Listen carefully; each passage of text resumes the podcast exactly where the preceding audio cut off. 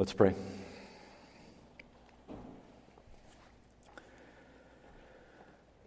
Lord Jesus, we confess that it, it doesn't sound like gospel to our ears. For you conclude this sermon with a phrase that echoes into our souls Why do you call me Lord, Lord, and not do what I tell you? And Lord, it only doesn't sound like gospel to us because we so often preach and believe and live a half gospel. As we prayed in the elders' meeting just prior to this gathering, Lord, the gospel is far more than information, the gospel is transformation. And so, would you come and teach us, Lord, about what the, the whole gospel is about? You're not half a Christ, Savior, now, Lord, at my convenience. You are one Christ, one whole Savior and Lord and treasure and King. And we pray that you would take your word now and, like that fourth soil that we'll study in a couple of weeks, several weeks' time, Luke chapter 8, would you take the seed of your word and press it down deep into good soil, and we would hold it fast in an honest and good heart and, and produce a crop a hundred times what was sown? Would you use this morning, Lord, in incalculable ways in the life of our local church? We thank you for the Sermon on the Mount. We are uh, in awe that we can preach your words after you. Simply come and, and make the most of this time now as your Holy Spirit uh, does his work among us, convicting, encouraging, um, converting, we pray. In Jesus' name, amen. Well, four weeks ago, we began our work of uh, exploring Luke's version of the Sermon on the Mount, and it has been work. I didn't even plan to say that word, but it is work.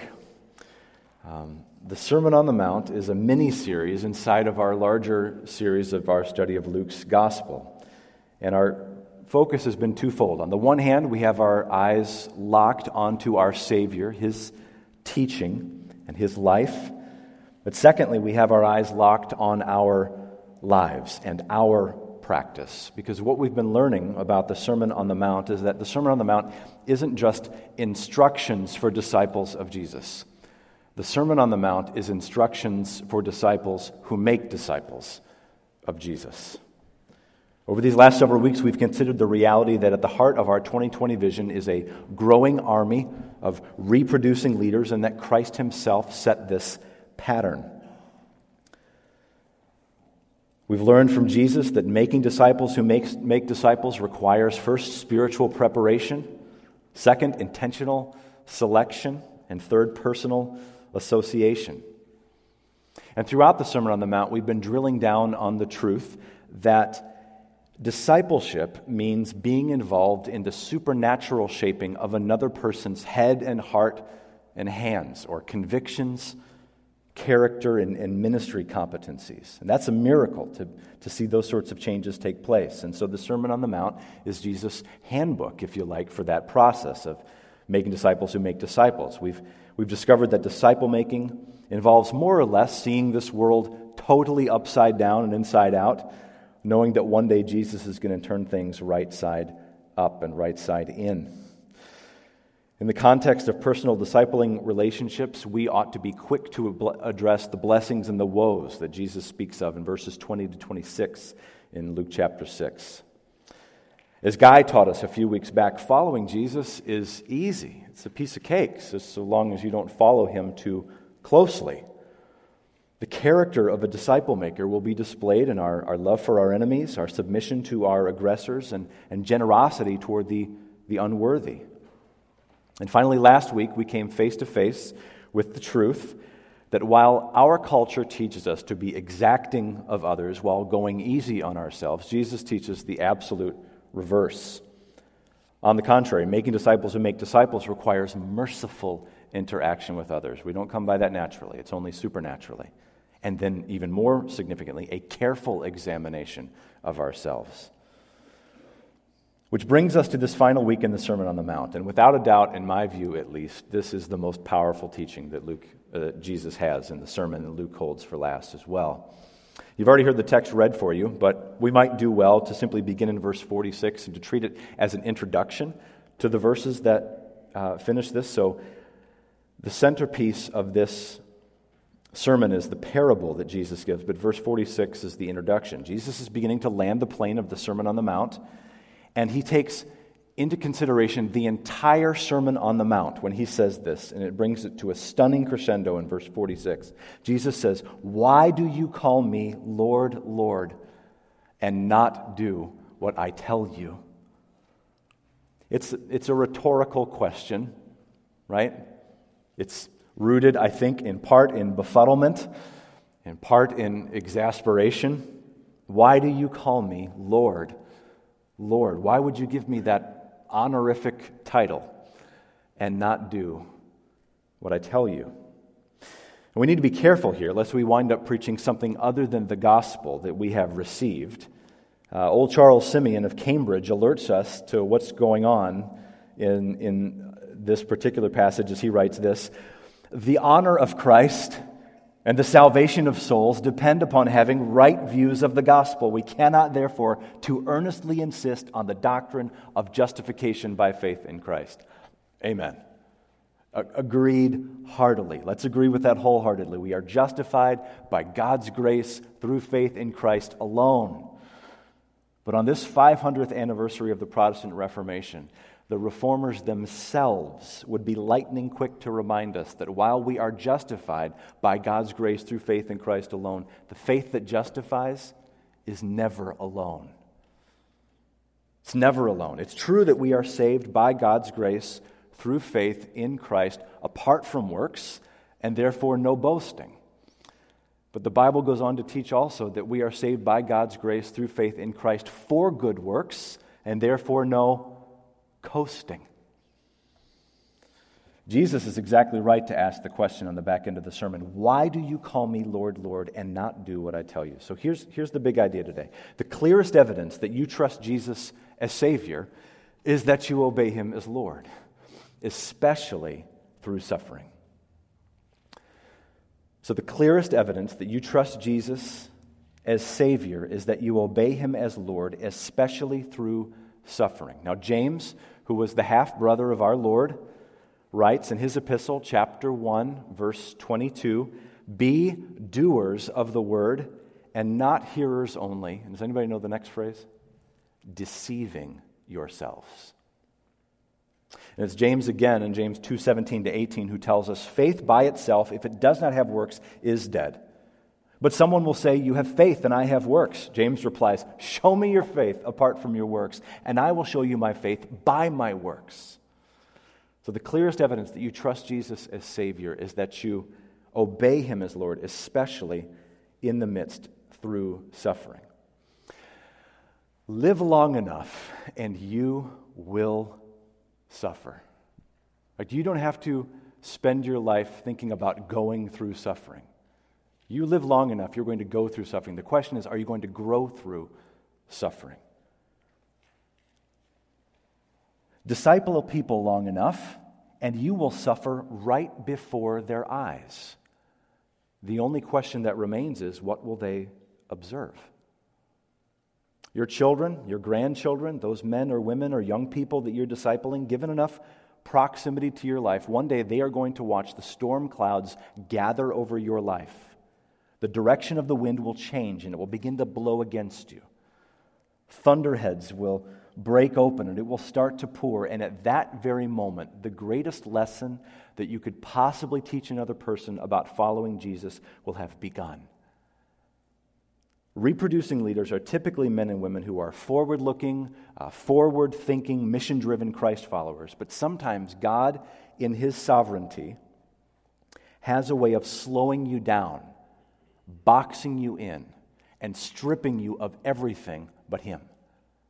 And in that moment, what others learn about Christ through you is priceless. Discipling another person isn't just about being at your best. Discipling another person is about what they see in you when life throws you its worst and who it is that gets you through. So, two points today uh, two houses two foundations, two storms, two men.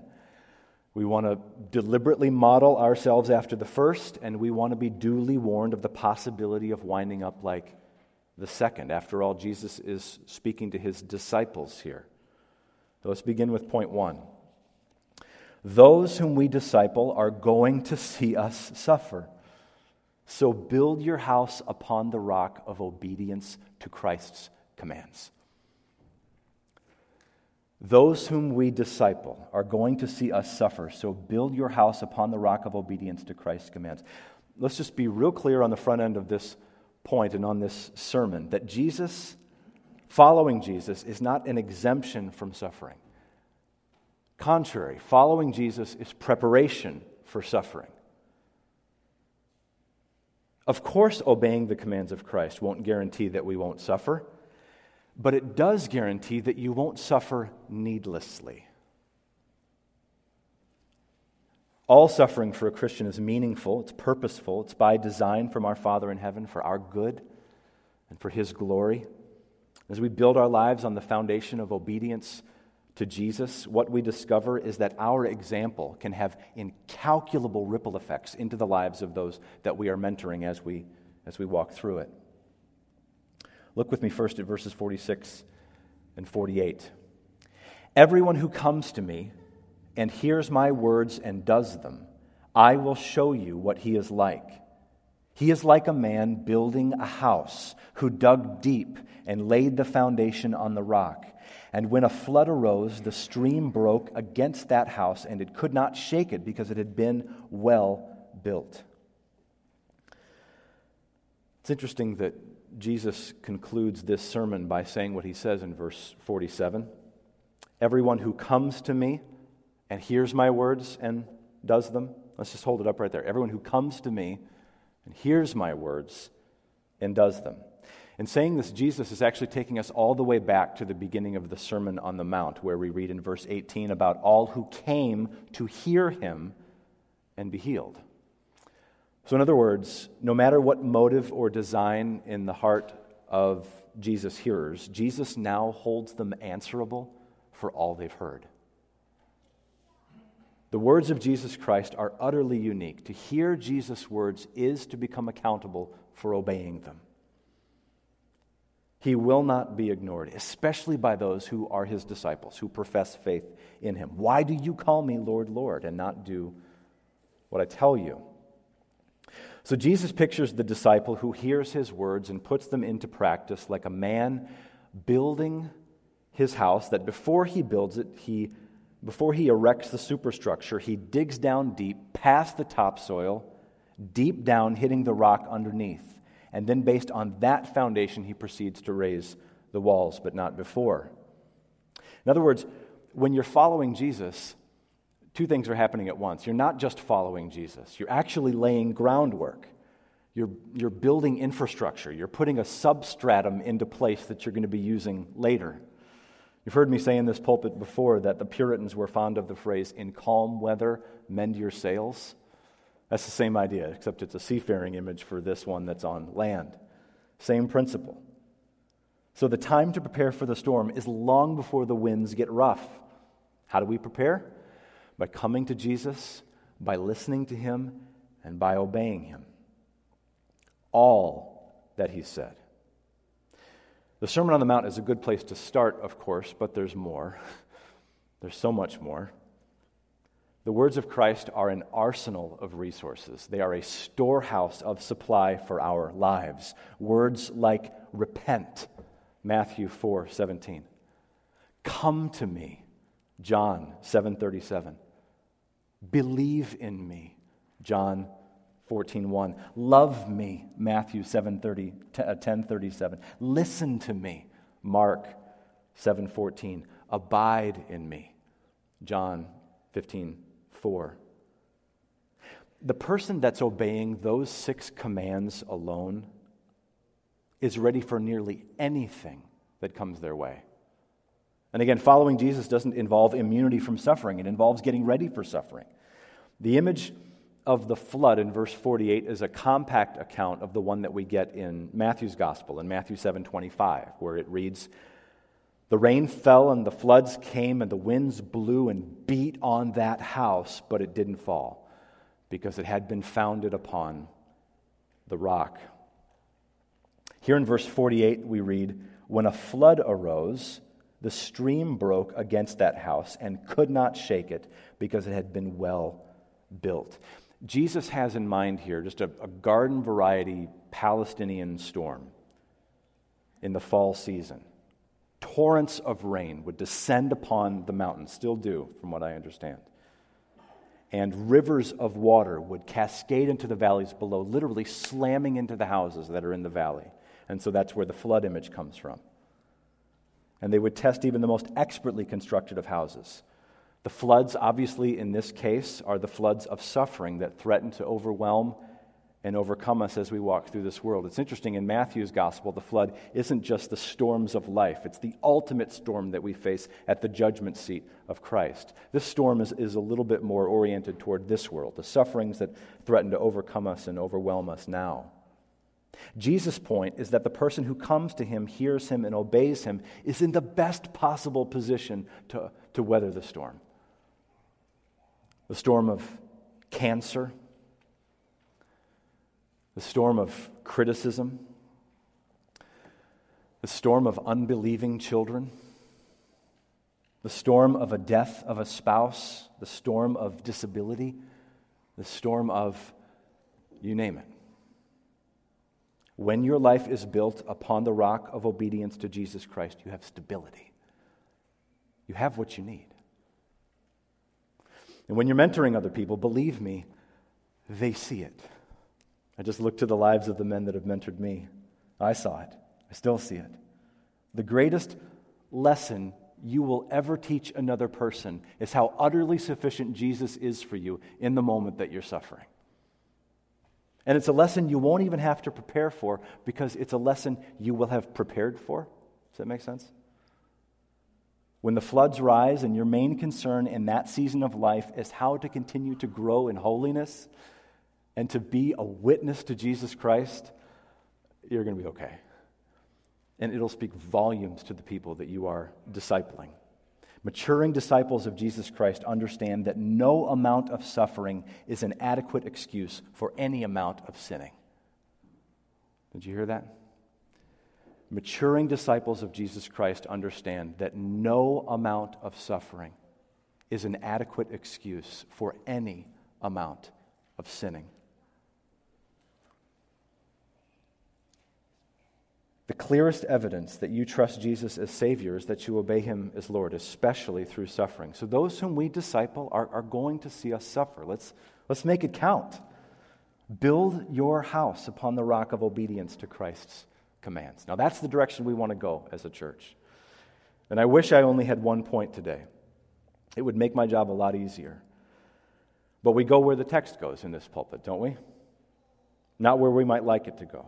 So, second and final point today those whom we disciple are going to see us suffer.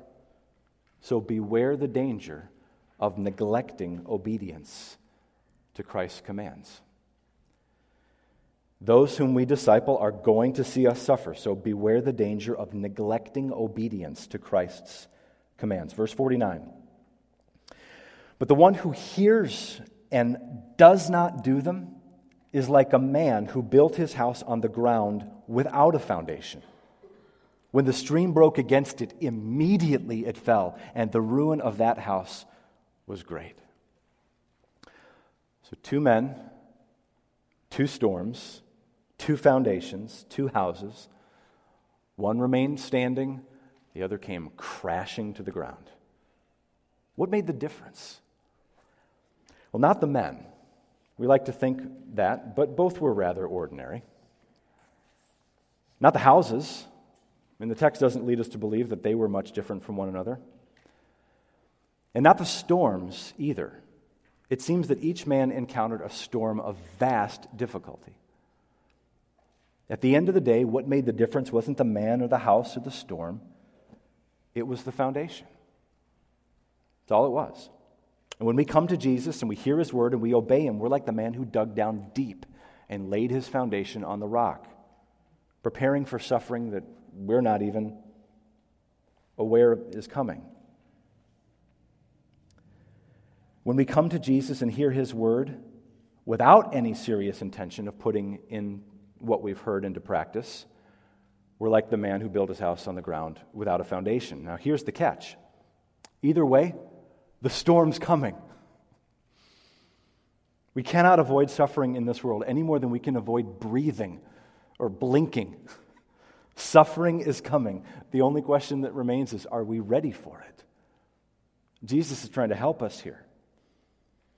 In a blog post published just two days ago, one of my favorite current writers on the scene today is a Christian leader out of Kansas City named Jared Wilson.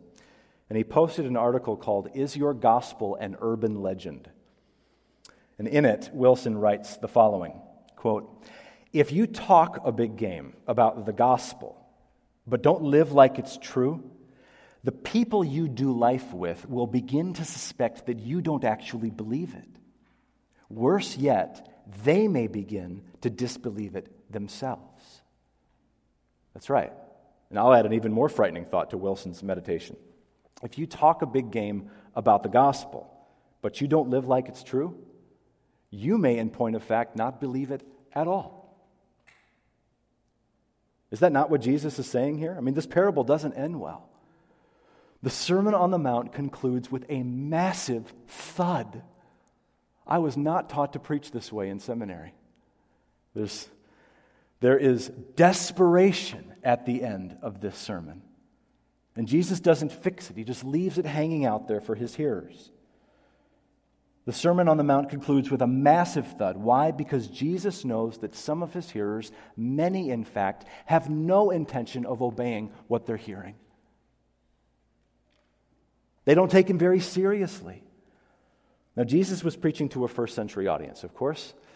So the question we must ask is Is the situation any better for us in the 21st century? This happens all the time. People come to Jesus, they hear his words, and yet they have absolutely no intention of obeying him. You decide for yourself. Listen to the words of our Savior Take up your cross and follow me. Matthew 16 24. Fear him who can destroy both body and soul in hell. Matthew 10 28. Always pray and do not lose heart. Luke 18 1. Do not be anxious. Matthew 6:25. What God has joined together, let not man separate. Matthew 19:6. And the one that's been eating at me this weekend go out into the highways and hedges and compel people to come in, that my house may be filled. Luke 14, 23. How seriously do we take these words? They aren't suggestions. This is not advice, these are commands. Friends, the case against us is damning. Now remember, we're seeking to apply this in the context of disciple making. So, whoever you have in view, your child, a grandchild, another family member, a man or a woman, or a young person you're seeking to build into for the sake of the mission, whoever it is, over the days as you mentor them, they're going to see you suffer. You'll go through it right in front of them. And if you're obeying the Savior, you'll be well positioned. You won't be avoiding suffering, but you'll have the tools to bear up under it to the glory of God and for the joy of those around you. But let's say you've only been talking a big game. Let's say you're known as a Christian, you've even got a, a, testimony, you've been baptized, you have a profession of faith, and yet, truth be told, if the doctor were to deliver the unfavorable diagnosis. If your boss were to let you go after 10 faithful years at work, if your child were to run away, if someone were to steal your identity and drain your bank account, if, if your spouse were to cheat on you, if a stream of suffering were to break against the house of your life, it would fall immediately. it would crumble. It would come to the ground instantaneously, and the ruin of your life would be great. Why? Because you're not obeying Jesus. You have faith in him, but what can that faith really do? Can that faith praise God through the death of a child? You say you have faith in Jesus, but can it really navigate radiation and chemotherapy?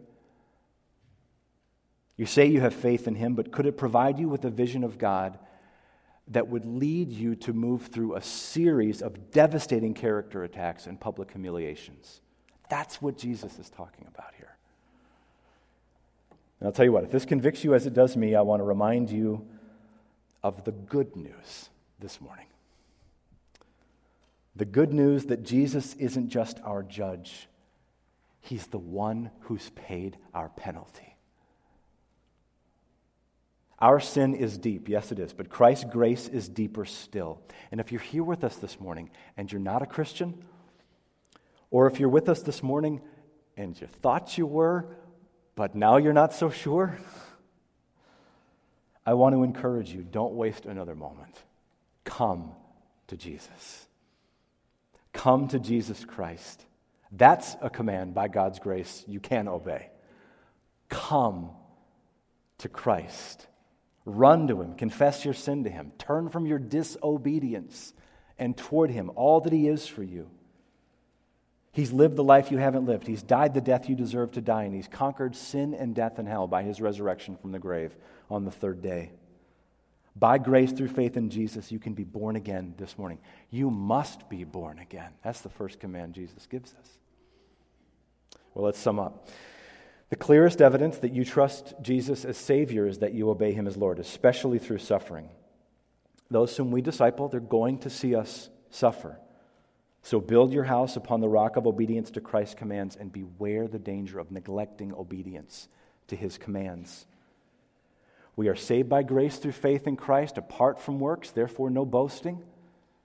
We are saved in Christ by God's grace for good works, and therefore, no coasting. We're justified by God's grace through faith in Christ alone, but the faith that justifies is never alone. If there is a real root, there's going to be increasing fruit in your life. So, steady, serious, joyful, painful, lifelong obedience to Jesus, it's not optional. It's essential. He's our king. His words are wise, they're good. And this is what we teach folks that we have the privilege to disciple and mentor and build into for the sake of our mission. May we never forget it because I'll tell you what, if it's not already at your doorstep, it's coming. Suffering is coming. And those whom you disciple, those who are depending upon you, are watching you and they will not forget how you navigate those days. It will burn an indelible imprint into their souls, and it will become a part of them. Make that imprint be that Christ is enough. That, as Psalm 46 says, that God is our refuge and strength, a very present help in time of trouble. Therefore, we will not fear though the earth give way, though the mountains be moved into the heart of the sea. And if you're building on the rock of Christ, you will stand firm. Amen? All right. Next week is Sunday to serve. Do not plan on gathering in this sanctuary. We won't be here. 9 a.m., we're going to meet out in the parking lot. If you know that you're simply going to go to Presbyterian Homes, you don't necessarily have to meet us in the parking lot. You can just head to Presbyterian Homes, be there at 9.30. But we're going to meet here at 9 to kind of round up and pray together, those who would like to. Um, wear your blue Sunday to Serve t shirt from last year if you still have it. I hope you'll add your name to the sign up sheet if you haven't done so, so we can get a little head count to see how the projects are shaping up. If you have any questions at all, please come and talk to me because it'll be two weeks from today, two weeks from today, that we're back in this sanctuary and back in Luke's gospel. Right now, let's pray. Father, thank you for the goodness of your word. Lord, you put spiritual steel into our backbone in Sundays like this, and we're not even aware of it because it's going to come a, a, day from now, a week from now, a month from now, a year from now, decade from now. Suffering is coming. The clouds will gather, the rain will fall, the winds will beat against our house. and all we will have is the authenticity of our faith in you. Faith that without works is dead and useless in the day of suffering. So prepare us now. Be so kind to us that in calm weather we would mend our sails. Lord, we give our lives to you. We don't just simply want to have uh, quote unquote faith in you, we want to have deep, abiding heart transformation that changes everything. It changes everything about us.